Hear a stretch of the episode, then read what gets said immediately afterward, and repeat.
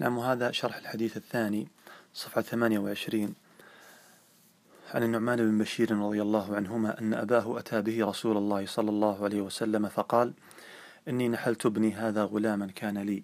فقال رسول الله صلى الله عليه وسلم أكل ولدك نحلته مثل هذا؟ فقال لا. فقال رسول الله صلى الله عليه وسلم فارجح وفي لفظ فانطلق أبي إلى النبي صلى الله عليه وسلم ليشهده على صدقتي. فقال أفعلت هذا بولدك كلهم؟ قال لا. قال اتقوا الله واعدلوا بين أولادكم فرجع أبي فرد تلك الصدقة. متفق عليه. وفي رواية لمسلم قال فأشهد على هذا غيري. ثم قال أيسرك أن يكونوا لك في البر سواء؟ قال بلى. قال فلا إذن.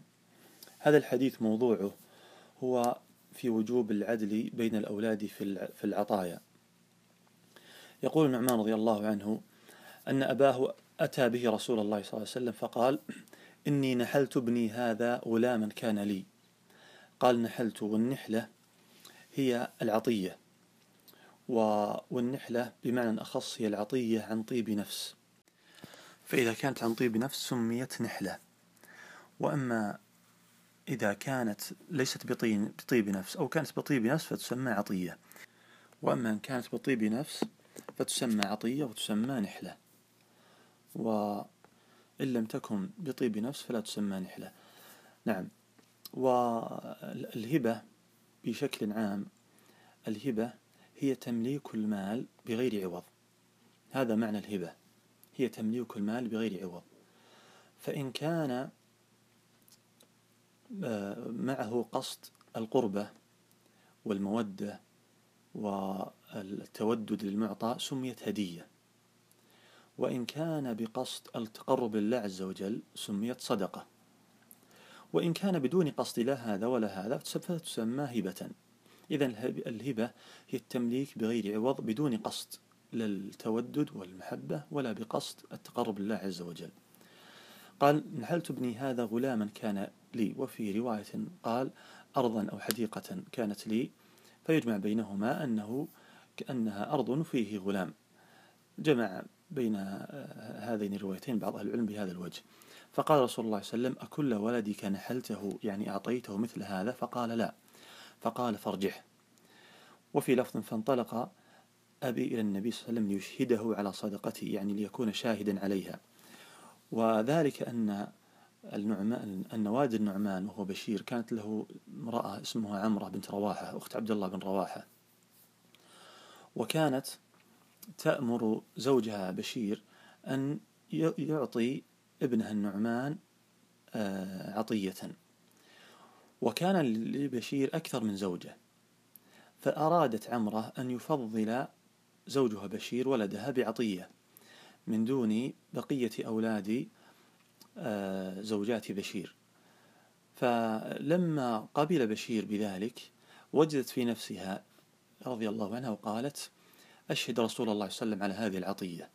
فذهب بشير بابنه النعمان وكان صغيرا كان النعمان صغيرا حتى أنه في بعض الروايات أنه أخذه يحمله. فكان صغيرا يعني قرابة التسع سنوات أو ثمان سنوات.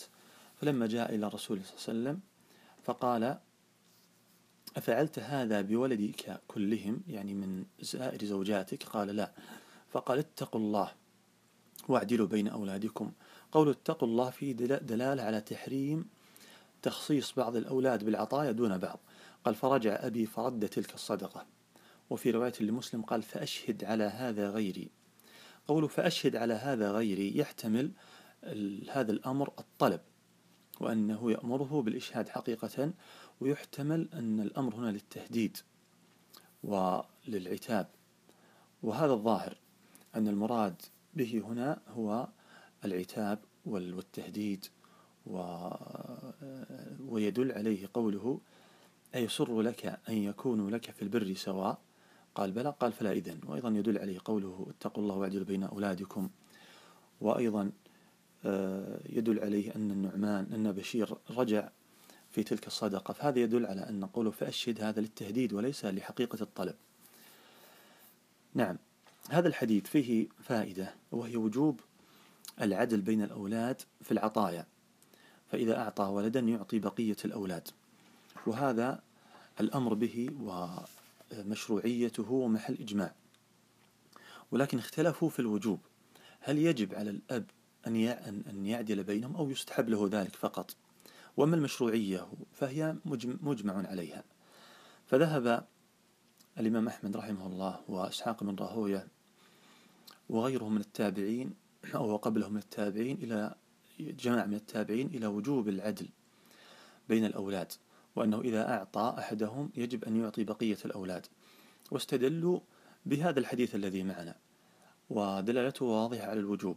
وذهب الأئمة الثلاثة مالك والشافعي وأبو حنيفة في المشهور عنهم إلى أن العدل هنا مستحب وليس بواجب. واستدلوا عليه بحديث عائشة رضي الله عنها أن أبا بكر نحلها جاد عشرين وسقا من ماله بالغابة.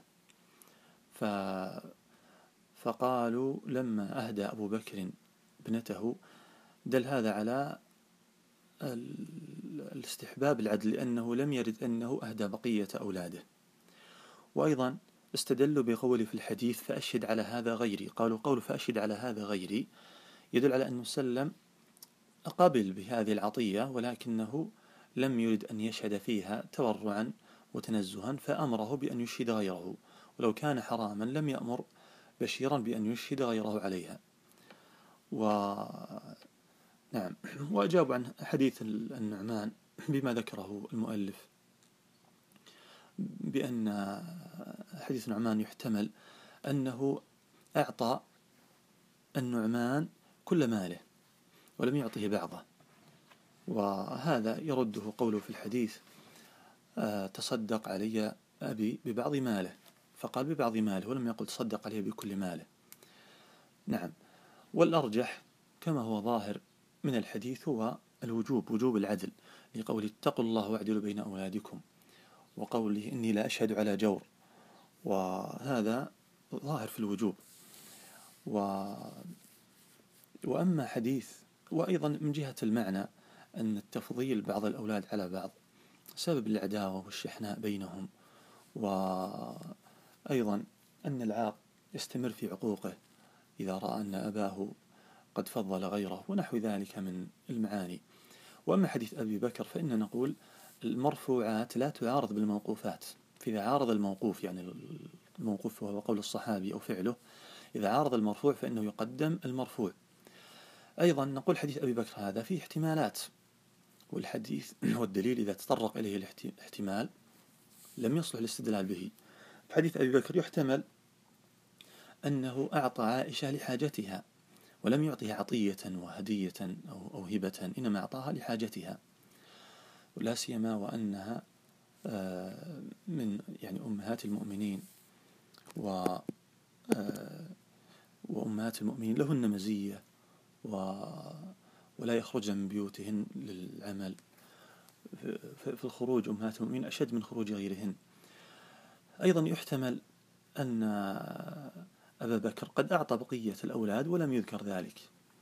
فهذا يدل أو يبعد الاستدلال بحديث أبي بكر. نعم. المسألة الثانية وهي التسوية بين الأولاد. هل تكون بأن يعطى الذكور والإناث على آه، على وجه التسوية بينهم أو يعطى الذكر مثل حظ الأنثيين كما هو الحال في الميراث. اختلف في هذا أهل العلم. فذهب الإمام أحمد رحمه الله وعطاء واختار واختاره شيخ الإسلام وابن القيم وأيضا الشيخ بن باز وابن عثيمين. ذهبوا إلى أنه يعطى الذكر مثل حظ الأنثيين واستدلوا عليه. قالوا بأن بأنه إذا كان الرجل إذا مات أعطي أولاده للذكر مثل حظ الأنثيين فإذا قدمنا هذا الإعطاء وجعلناه قبل الوفاة لماذا لا يعطى يعطون أيضا كما كمثل الإعطاء بعد الوفاة؟ ما الفرق بين الإعطاء قبله وبعده؟ فإن الإعطاء بعد الوفاة بالتفضيل بتفضيل الذكر إنما هو لمعاني ومقاصد موجودة أيضا في الإعطاء قبل الوفاة. فإن الذكر يعطى لأن الذكر مطالب بالمهر وبالنفقة على الزوجة وعلى أولادها و فالذكور أحوج للمال من الإناث. بينما المرأة إذا أخذت المال فإنها تملكه ملكا خاصا مستقرا لها لا حق لأحد فيه ولا يجب عليها أن تنفق على أحد. ولو كان زوجها غني فقيرا وهي غنية لم يجب عليها أن تنفق عليه. بل يجوز لها أن تعطيه من الزكاة. يجوز لها أن تعطيه من الزكاة. ولا يجوز له أن يعطيها من الزكاة لأن النفقة تجب عليها وهي لا تجب عليها النفقة. فهي فالمرأة إذا إذا تملكت المال فهو يكون خاصا بها وتتصرف به كيف شاءت دون حقوق عليها لأحد. إلا الحقوق الأخرى المعلومة في المال كالزكاة وغير ذلك. ونعم وأيضا آه، استدل هذا مذهب نعم وهذا مذهب الذي سميت وذهب الإمام الشافعي ومالك وأبو حنيفة إلى أنه يسوى بينهم في العطية واستدلوا على ذلك بقوله في الحديث سووا بينهم. وأيضا جاء في حديث ابن عباس أن النبي صلى الله عليه وسلم قال سووا بين أولادكم في العطية فلو كنت مفضلا أحدا لفضلت النساء. نعم والأظهر هو مذهب الإمام أحمد وهو مذهب الأول. وأما حديث ابن عباس فهو ضعيف. فيه سعيد بن يوسف الرحبي وهو متفق على ضعفه. وأما قوله في في في حديث ابن نعمان سووا بينهم فهذا ليس بصريح لأن حديث النعمان فيه احتمال قوي بأن أولاد بشير لم يكونوا لم يكن فيهم إناث. وقد جاء عند مسلم أنه أن سلم قال له ألك بنون؟ قال نعم والبنون يعني الذكور للإناث للإناث. فهذا يدل على أن النعمان لم يكن له أخوات. أيضا آه، يحتمل أن قوله سو بينهم يعني سوي بينهم في أصل العطية. يعني إذا أعطيت أحدا أعط الآخرين. وليس المراد سوي بينهم في مقدارها وصفتها وإنما المراد أنك لا تعطي أحدا وتترك أحدا بالكلية.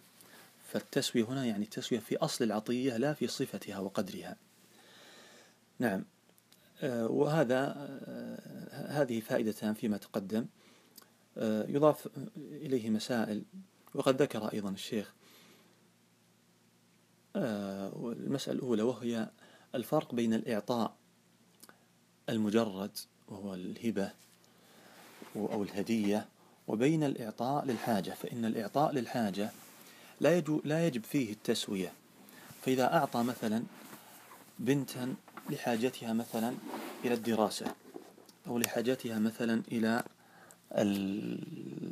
مثلا للعلاج ونحو ذلك لم يجب التسوية بينها وبين بين إخوانها.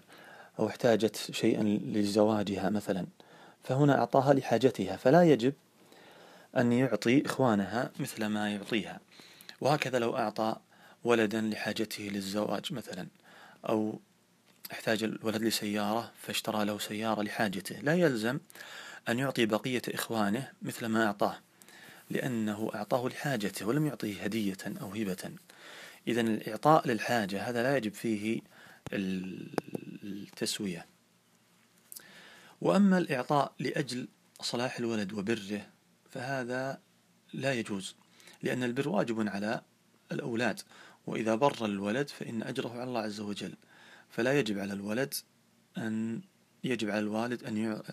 أو لا يجوز للوالد أن يعطي أحد أولاده لأنه بار به. وأيضا البر قد يكون في وقت ثم يتغير في وقت آخر يكون الولد الآخر أبر منه. ونحو ذلك. وأيضا إعطاء الولد من أجل بره قد يدخل فيه العجب ويدخل في نفس إخوانه الحسد والغيرة وقد يجعل العاق يتمادى في عقوقه ونحو ذلك. الأمر الثالث تقدم الإعطاء للحاجة والإعطاء بسبب البر. الأمر الثالث الإعطاء بسبب العمل بمعنى أن الولد يعمل مع أبيه. فهنا يجوز للوالد أن يعطيه على عمله أجرة أجرة مقابل هذا العمل.